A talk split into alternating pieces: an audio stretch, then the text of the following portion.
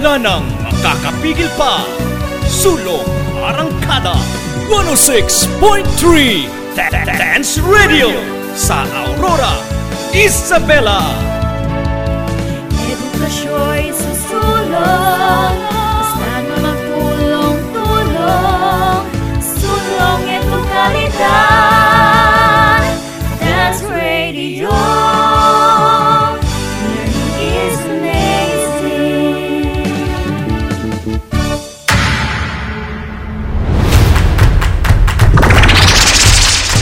Wika Pantikan, gramatika, at kasaysayan mga araling hatid ay gintong aral at karunungan.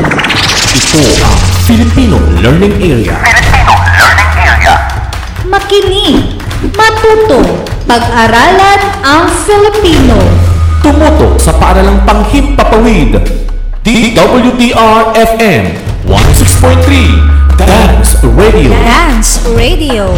Where learning is amazing. Filipino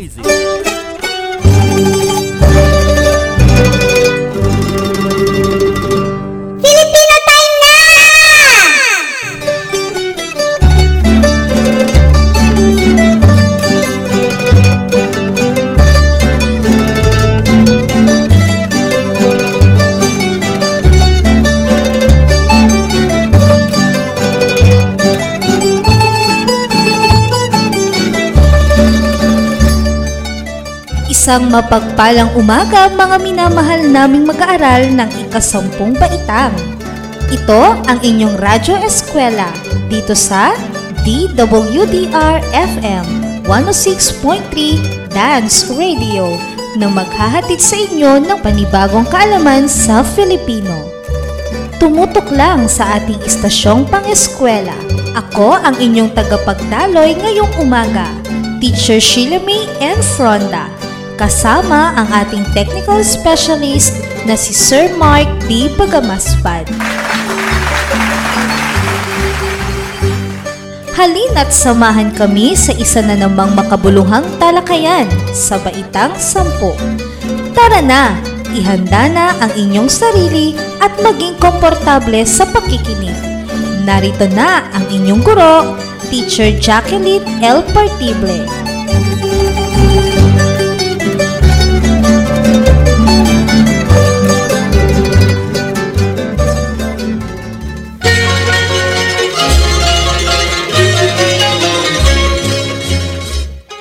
Kumusta kayo mga ginigiliw naming mag-aaral sa ikasampung baitang? Binabati ko kayo ng isang maganda at mapayapang araw. Halina't simulan ang ating pagtalakay ng isang masayang araw. Ang maalam na bata ay di pahuhuli, kaya naman, sama-sama tayong matuto dito sa Radyo Eskwela. Ako ang inyong guro sa oras na ito, Teacher Jacqueline L. Partible, na maghahatid ng panibagong kaalaman sa inyong lahat. Ang ating talakayan ay iikot sa tatlong mahalagang layunin. Una, na isasama ang salita sa iba pang salita upang makabuo ng ibang kahulugan o ang tinatawag nating kolokasyon. Ikalawa, na ilalahad ang mga pangunahing paksa at ideya batay sa napakinggang usapan ng mga tauhan. Ikatlo, na ihahambing ang mitolohiya mula sa bansang kanluranin sa mitolohiyang Pilipino. Gagabayan tayo ng mga layuning ito para sa mas maayos na daloy ng ating pag-aaral. Hayan, handang-handa na kayo sa ating bagong aralin. Nasasabik ba kayo sa ating talakayan? Opo, ma'am! Ma'am, handang-handa na po kami at tunay na kapanapanabik ang matuto. Mainam kung ganon. Tayo ay magsisimula na sa ating talakayan. Bago natin simulan ang ating talakayan ay nais ko lang itanong sa inyo kung sino ang hinahangaan ninyong superhero. Alam ko may kanya-kanya kayong paboritong superhero. Sige nga, pumanggit ng pinaka-paborito ninyo. Ma'am, si Spider-Man po. Dahil bukod sa kaya niyang umakyat sa matataas na building, siya rin ay masasabing napakalakas na superhero. Kayang-kaya niyang talunin ang pinakamabagsik na kalaban. Aba, mahusay. Sino pa? At bakit mo siya hinahangaan? Ma'am, ang paborito ko naman po ay si Iron Man. Dahil isa siyang robot na di basta-bastang natitinag. Dahil sa taglay niyang lakas at metal na katawan. Tunay ngang napakahusay ninyong mamili ng mga iniidolong superhero. Ang mitolohiyang ating mapakikinggan ay tungkol sa isang tauhan na nagtataglay rin ng natatanging lakas at kapangyarihan. Pagkatapos ninyo siyang makilala ay hahangaan nyo tulad ng mga superhero inyong nabanggit. Ang akdang Sinator at Loki sa lupain ng mga higante ay isang mitolohiyang nagmula sa Iceland. Tinatawag itong mitolohiyang Norse. Nakilala sa tanyag na mitolohiya sa mundo at nagpasalin-salin na rin mula sa mga matatandang Viking na naging inspirasyon ni Snorri Sturluson. Ang kanilang mitolohiya ay natatangi at hanggang sa kasalukuyan ay buhay sa anumang sulok ng daigdig. Halina, sama-sama nating kilalanin ang mga tauhan ng mitolohiyang sina Thor at Loki sa lupain ng mga higante. At alamin ang kahalagahan ng pagtitiwala sa sariling kakayahan at kahandaan sa pagharap ng kahit anumang hamon. Pakinggan na natin ang kwento.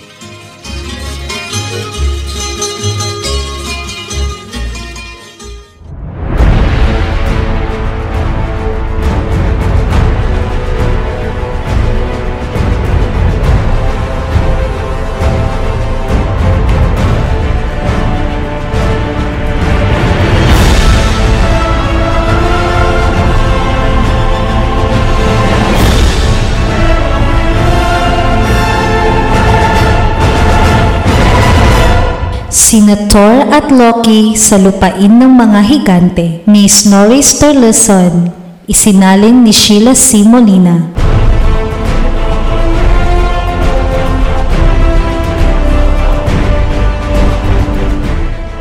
Napagpasyahan ni na Thor at Loki na maglakbay patungo sa Utgaro, lupain ng mga higante, ang kalaban ng mga Diyos. Kaagad silang tumungo kay Odin upang ipaalam ang kanilang balak.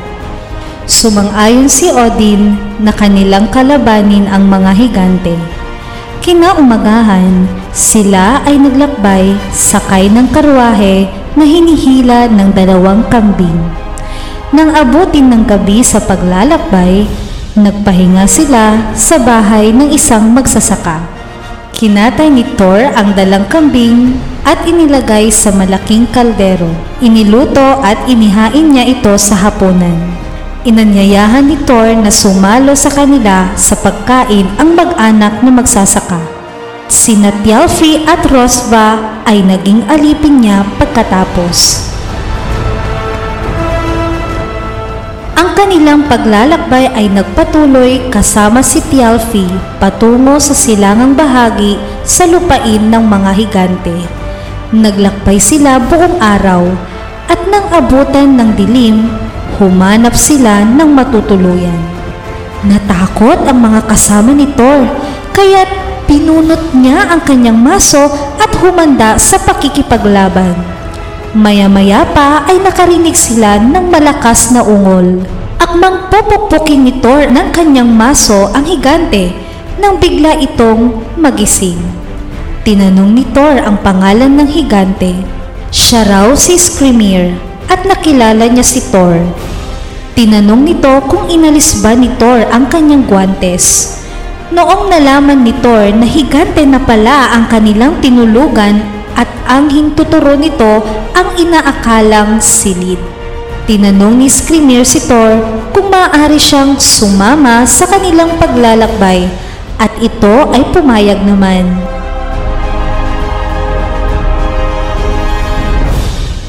Napagod ang higante, kaya't ito'y nakatulog agad at napakalakas humilik. Nagising si Screamer at inaakalang may nalaglag na dahon sa kanyang ulo. Tinanong si Thor kung sila ay kumain na. Sinabi nitong tapos na. Nagising si Thor. Kinuha ang kanyang maso at muling pinukpok ang higante. Nagising ang higante at tinanong kung may acorn na nahulog sa kanyang ulo. Ano ang nangyayari sa iyo, Thor? Sabi ng higante. Sinabi nitong siya ay naalimpungatan lamang at mahaba pa ang oras para matulog. Naisip niya na kapag pinukpok niya sa pangatlong beses si Screamer ay maaring hindi na nito kayanin. Kaya't hinintay niyang muling matulog ang higante. Kinabukasan, habang natutulog pa ang higante, ay hinugot ni Thor ang maso sa ulo nito. Napatayo si Screamer. Kinamot ang kanyang pisngi at nagwika kung may mga ibon ba sa itaas ng puno.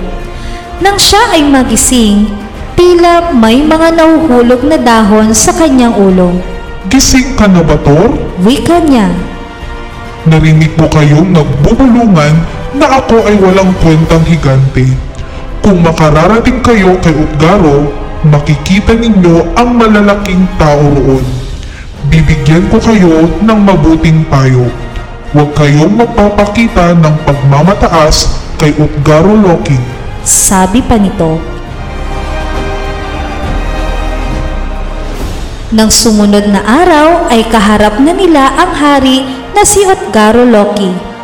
Nakilala niya si Thor bilang mahusay na mandirigma. Ikaw ay malakas kaysa sa aking inakala. Sa anong mga kakayahan kayo mahusay ng iyong mga kasama? Hindi namin hinahayaan na manatili rito ang taong walang ipagmamalaki. Wika nito. Sumagot si Loki. Mayroon akong kakayahan na nais kong subukin. Walang sinuman sa naririto ang bibilis pa sa akin sa pagkain. Tinawag ni Utgaro Loki ang nakaupo sa dulong upuan na nagngangalang Loki. Inilagay sa gitna ng mesa ang mga hiniwang karne. Magkatapat sa dulo ng mesa, naupo ang dalawang magkatunggali. Kinain nila ng sobrang bilis ang karne. Buto na lamang ang naiwan sa parte ni Loki. Ngunit ni walang putong natira sa parte ni Logi dahil maging ang lalagyan ay kinain nito. Kaya't malinaw na natalo si Loki sa nasabing labanan. Sumunod na paligsahan naman ang pabilisan sa pagtakbo na nilahukan ng batang si Tialfi laban sa bata rin na si Yugi. Sa unang paglalaban, masyadong malayo ang agwat ni Yugi. Inulit ito ng tatlong beses ngunit hindi talaga maabutan ni Tialfi si Yugi. Kung kaya't sa labang ito ay natalo si Tialfi. Tinanong ni Utgaro Loki si Thor kung anong kakayahan naman ang ipakikita nito. Sinabi nitong gusto niyang subukin ang labanan sa pabilisan ng pag-inom. Kaya't tinawag ni Utgaro Loki ang tagapagdala ng kopa na laging may daladalang tambuli kung saan madalas inuman ng mga panauhin. Isang mahusay na manginginom ang makauubos nito sa isang lagukan. Ang iba ay kaya ito ng dalawa, ngunit kadalasan ay nauubos ito ng tatlong lagukan. Sabi ng pinuno ng mga higante. Hindi pinansin ni Thor ang sukat ng tambuli dahil siya ay uhaw na uhaw. Nilagok niya ng malaki ang lalagyan, ngunit hindi na siya makahinga. Kaya't nang tignan ang lalagyan ay parang wala pa ring nabawas. Ganito rin ang nangyari sa ikalawang lagok. Sinabi ni Otgaro Loki, Kailangan mong lagukin itong lahat sa pangatlong pagkakataon. Tingin ko ay hindi ka kasing lakas ng inaasahan ko. Nagalit si Thor, kaya't ininom ang alak gamit ang lahat ng lakas ngunit tila wala pa rin nabawas sa laman ng tambuli. Ipinakikita lamang na ang lakas mong taglay ay hindi kasing tindi tulad ng aming iniisip. Gusto mo pa bang subukin ang iba pang uri ng pakikipaglaban? Tanong ni Utgaro Loki. Anong labanan ang maimumungkahi mo? Sagot ni Thor. Isang laro na paborito ng mga kabataan dito. Buhatin ang isang pusa mula sa lupa. Isang abuhing pusa ang lumundag sa lupa. Malaki ito, ngunit hinawakan ni Thor ang palibot ng tiyan nito at sinubok na itaas gamit ang lahat ng lakas. Ngunit paa lamang ng pusa ang naiangat ni Thor. Tapos na ang labanang ito tulad ng aking inaasahan. Walang laban si Thor sa aking malaking pusa. Ano pa kaya ang malalaking tao nito? Wika ni Utgaro Loki. Ha? Ha? Tawagin mo na akong maliit kung gusto mo. Pero tumawag ka ng sinumang makikipagbuno sa akin. Galit na ako ngayon. Sabi ni Thor. Wala akong alam na gustong makipagbuno sa iyo ngayon. Pero hayaan mong tawagin ko ang aking kinalakihang ina, ang matandang si Ellie. Siya ang labanan mo ng pakikipagbuno. Marami na siyang pinatumbang mga lalaki na tulad mong malakas. Kinaumagahan, si Thor at ang kanyang mga kasamahan ay nagbihis at humanda na sa paglalakbay. Sinabi ni Utgaro Loki, Ngayong palabas ka na sa aking kuta ay ipagtatapat ko sa iyo ang katotohanan. Kung ako ay mabuhay at may kontrol sa mga mangyayari, hindi mo na kailangang bumalik pa rito muli. Sa aking salita, ni hindi ka makakapasok dito kung alam ko lang kung gaano ka Muntik ka nang magdulot ng kapahamakan sa aming lahat. Ngunit nilinlang kita gamit ang aking mahika. Noong una tayong magkita sa kakahuyan, agad kitang nilapitan at nang tangkain mong alisin ang pagkakatali ng bag, hindi mo ito nagawa dahil binuhol ko ito ng alambre. Pagkatapos noon, hinampas mo ako ng iyong maso ng tatlong ulit. Ang una ay mahina, pero kung umabot ito sa akin ay patay na ako. Nang makita mo ang burol na tila upuan ng kabayo malapit sa aking puta kung saan naroon ang tatlong kwadradong lambak, ang isa ay napakalalim. Ito ang marka ng iyong maso. Inilagay ko talaga ang burol na hugis kabayo sa harap ng iyong mga hampas, pero hindi mo ito nakita. Gayun din ang nangyari nang magkaroon ng paligsahan laban sa aking mga tagapaglingkod. Ang una, nang kainin ng mabilis ni Loki ang mga hiniwang karne sa sobrang kagutuman. Pero ano ang laban niya kay Loki na tulad ng mapaminsalang apoy na kayang sunugin ang kakahuyan? At si Tialfi na lumaban ng takbuhan sa tinatawag naming Yugi, siya ay lumaban sa aking kaisipan. At noong ikaw naman ay uminom mula sa tambuli na nakakabit sa dagat, pero hindi mo nakita Ngunit tingnan mo ang dagat, halos masaid ang tubig nito. Hindi rin kamangha-mangha sa akin nang maiangat mo ang paa ng pusa sa lupa. Pero para sabihin ko sa iyo ang totoo, na lahat ng nakasaksi nito ay nahintakutan. Ang pusang iyon ay hindi totoong pusa, kundi isang myugaro, isang ahas na ang haba ay sapat na upang lingkisin ang daigdig ng kanyang ulo at buntot. Iniangat mo ito ng mataas, halos abot hanggang langit. Kamangha-mangha rin nang makipagbuno ka ng matagal at napaluhod ng isang tuhod lamang sa iyong pakikipaglaban kay Ellie na wala kahit sinumang makagagawa niyon. At ngayon tayo ay maghihiwalay mas makabubuti para sa ating dalawa na tayo'y di na muling magkita. Ipagpapatuloy ko ang pagtatanggol sa aking kuta gamit ang aking mahika o anumang paraan upang hindi manaig ang iyong kapangyarihan sa akin. Nang marinig ito ni Thor, kinuha niya ang kanyang maso upang ipukol, ngunit wala na si Utgaro Loki. Sa kanyang paglingon, wala na rin ang kuta, kundi isang malawak lamang na kapatagan. Muli siyang lumisan at ipinagpatuloy ang kanyang paglalakbay hanggang sa makabalik sa True ang mundo ng mga Diyos.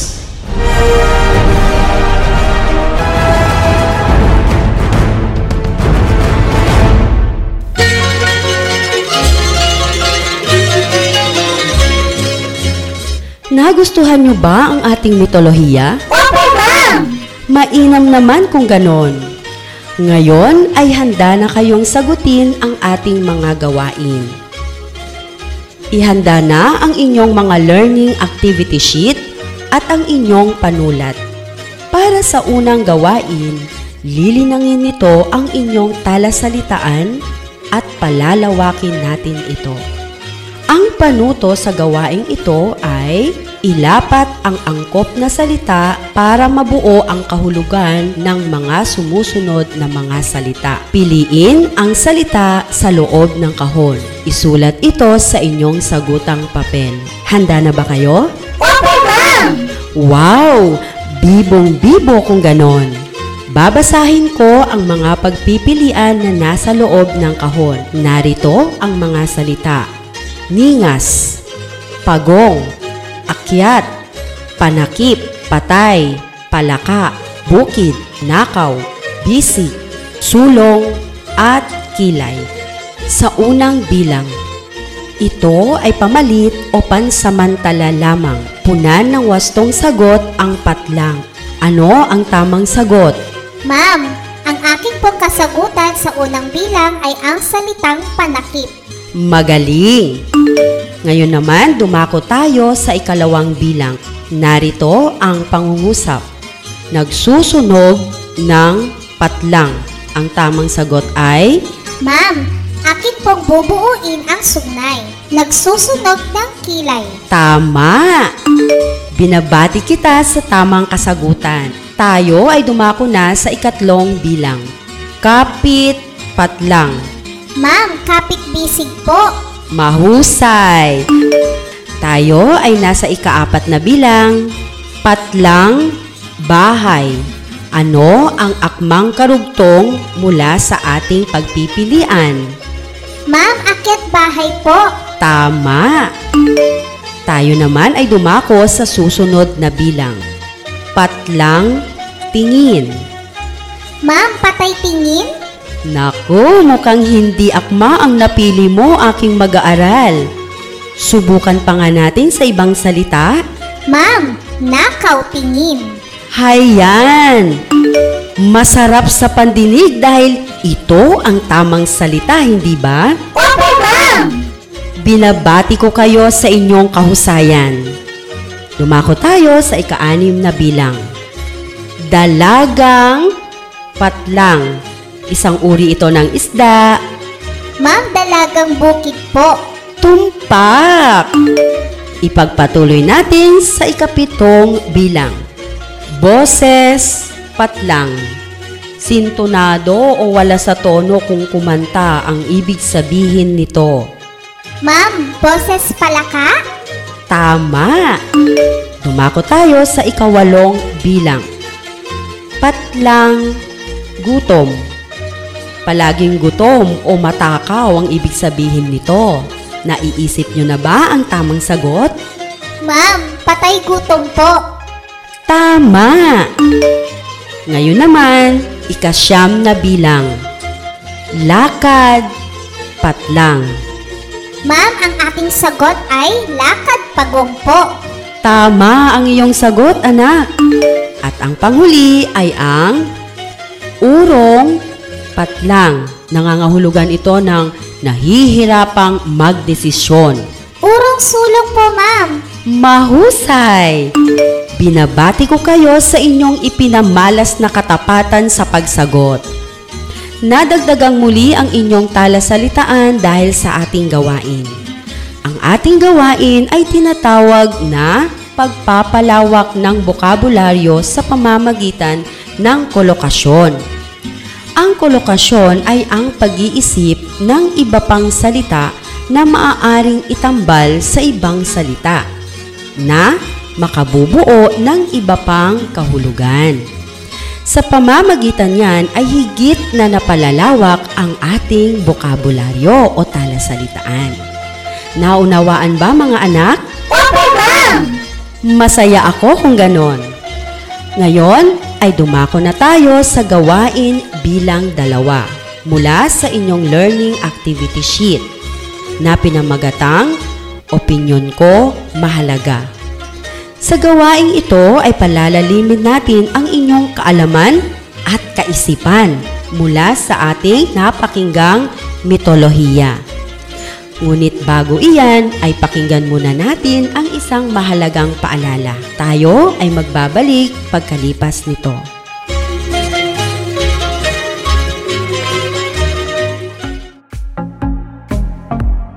Mga kaibigan, sa panahon ngayon, kailangang magpalakas ng katawan. Kumain ng masustansyang pagkain at sabayan ng pag-eehersisyo. Huwag ding kalimutan ang pag-inom ng vitamins. Resistensya ay palakasin.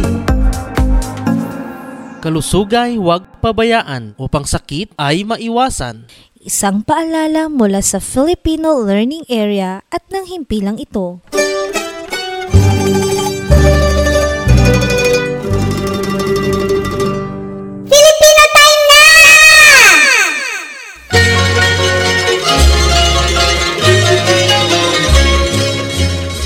Tayo ay nagbabalik sa ating talakayan. Halina't sama-sama nating palalimin ang ating pangunawa sa akdang napakinggan. Para sa unang tanong, kung ikaw si Thor, ano ang mararamdaman mo kapag nalaman mong ikaw ay dinaya ng ibang tao? Ma'am, sa una ako ay magdaramdam sapagkat masakit sa damdamin na ako ay nalinlang ng aking kapwa. Subalit sa huli, alam ko sa sarili kong ginawa ko ang lahat ng aking makakaya upang mapagtagumpayan ang mga hamon sa akin. Kaya magiging masaya pa rin ako dahil naipakita ko ang aking katatagan. Sana all. Aba, pinahanga mo ako sa iyong kasagutan mag-aaral. Tama ang iyong sinabi. Huwag tayong panghihinaan ng loob sa gitna ng mga pagsubok. Ikalawang tanong. Sa iyong paniniwala, ano ang kahalagahan ng pagkakaroon ng kahusayan sa isang kasanayan o larangan? Ipaliwanag ang sagot. Ma'am, sa aking paniniwala, malaki ang kahalagahan ng pagkakaroon ng kahusayan ng isang kasanayan o larangan dahil magagamit ito sa pagharap ng anumang hamon sa buhay. Hindi ako agad-agad na manghihina, bagkus matapang kong haharapin ang mga ito dahil alam ko sa sarili ko na makakaya ko itong lampasan. Tunay na pinahanga mo ako sa iyong mahusay na sagot. Tama ka. Ang isang mag-aaral na sinanay ng husto ng mga hamon sa buhay ay laging matatag sa lahat ng pagkakataon dahil sa taglay niyang mga kasanayan. Tulad ng ipinamalas ni Thor sa akdang ating napakinggan. Ang kanyang kasanayan sa pakikipaglaban ay buo ang kanyang loob at hindi siya napatinag sa mga higante kahit pa mas malaki sila kaysa sa kanya. Hayan, mahusay na kayong magpahayag ng inyong mga kasagutan. Dumako na tayo sa panghuling tanong. Anong mensahe ng binasang mito ang natutuhan mo? Ipaliwanag. Ma'am, natutuhan kong maging matatag sa anumang hirap na pagdadaanan at huwag mawalan ng pag-asang matatapos din ang lahat ng hirap na dumarating sa buhay. Magiging tulad ako ni Thor na walang takot na hinarap ang kanyang mga hamon. Kaya naman, nagtagumpay siya sa kanyang layunin at hinangaan ng lahat. Napakagaling naman ng iyong kasagutan. Tama ka. Ang akda ay naghahatid ng mabuting aral na magagamit natin sa buhay.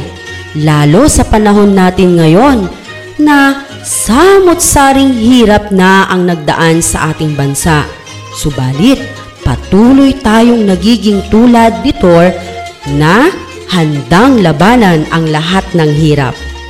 Kitang-kita ko ang lalim ng inyong karunungan sa ating leksyon. Kaya naman, naniniwala akong makakaya nyo ring gawin ang ating susunod na gawain.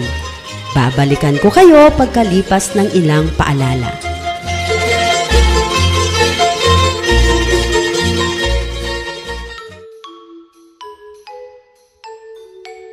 Hoy classmate, natapos mo na ang mga output natin para sa linggong ito? Ay oo, ready na akong magpasa ng mga output ko. Ang galing mo naman, classmate.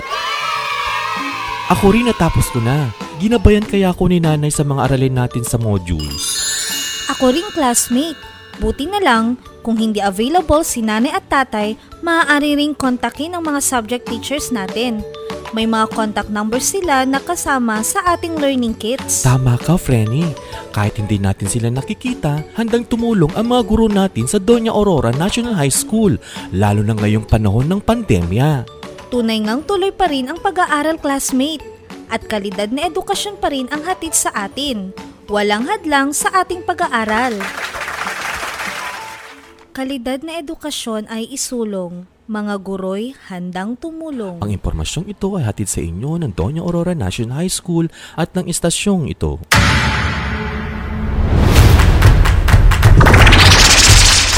Wika Pantikan, pragmatika, At kasaysayan, mga araling hatid ay gintong aral at karunungan. ito ang Filipino Learning Area. makinig, matuto, pag-aralan ang Filipino. Tumutok sa paaralang panghimpapawid. DWDR-FM 106.3 Dance Radio. Dance Radio. Where learning is amazing. amazing. Filipino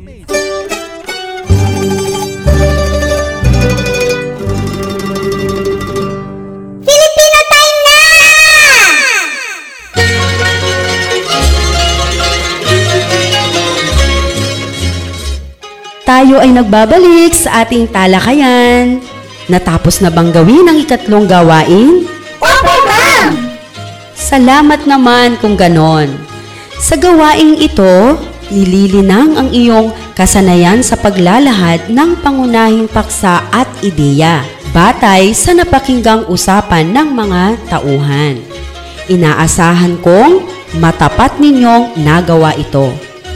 Sa pagkakataong ito, sagutan na natin ang panghuling gawain, ang gawain bilang apat. Babasahin ko ang panuto hinggil dito.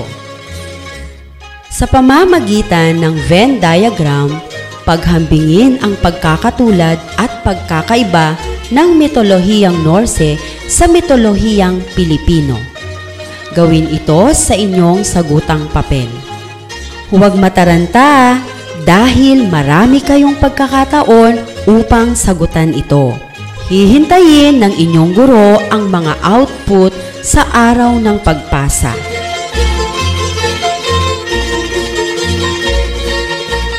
Ayan! Alam ko at natitiyak kong nakasunod kayo sa ating mga gawain. Muli, ibuod nga natin ang ating natapos na leksyon sa araw na ito. Tinalakay natin ang mitolohiyang sina Thor at Loki sa lupain ng mga higante. Nakilala natin ang mga tauhan na sina Thor, Diyos ng kulog at kidlat, pinakamalakas sa mga Diyos ng Aesir. Loki, kasama ni Thor sa paglalakbay. May kapilyuhang higante. Skimir, naninirahan sa kakahuyan. Utgaro Loki, hari ng mga higante. Logi, Hugi, at Eli, kabilang sa kuta ni Utgaro Loki. Natutuhan natin ang pagiging matatag at ang kahalagahan ng pagtitiwala sa sariling kakayahan at ang pagiging handa sa pagharap ng anumang hamon sa buhay.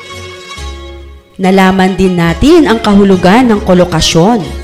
Ito ay ang pagbuo ng dalawang salita upang makapagbigay ng panibagong kahulugan. Ayan, siksik ang inyong karunungan dahil sa ating talakayan.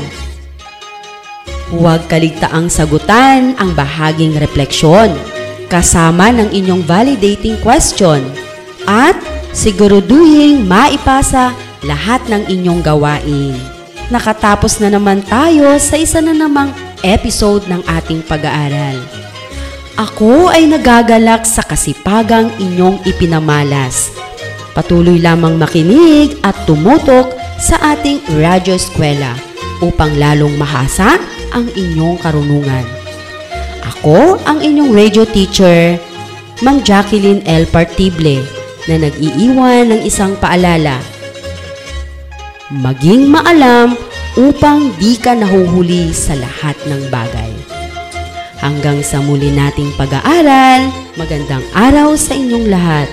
Paalam!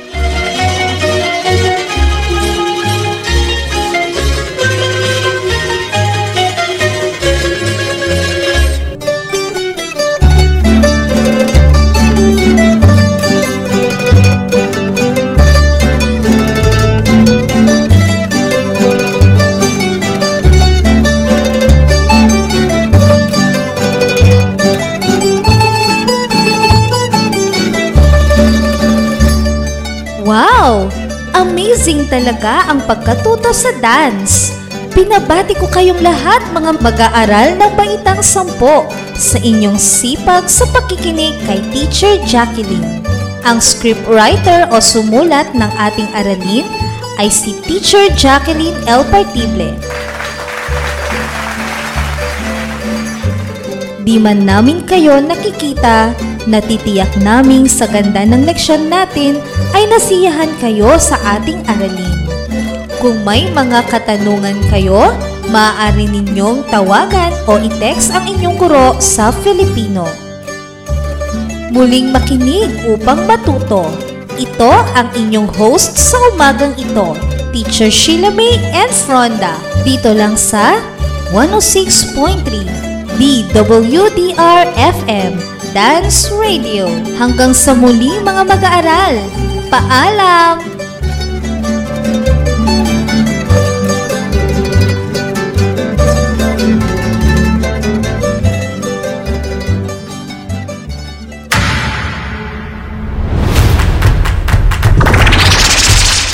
Wika Pantikan, gramatika, At kasaysayan, mga araling hatid ay gintong aral at karunungan. ito ang Filipino Learning Area. makinig, matuto, pag-aralan ang Filipino. Tumutok sa paaralang panghimpapawid. DWDR-FM 106.3 Dance Radio. Dance Radio. Where learning is amazing. Dance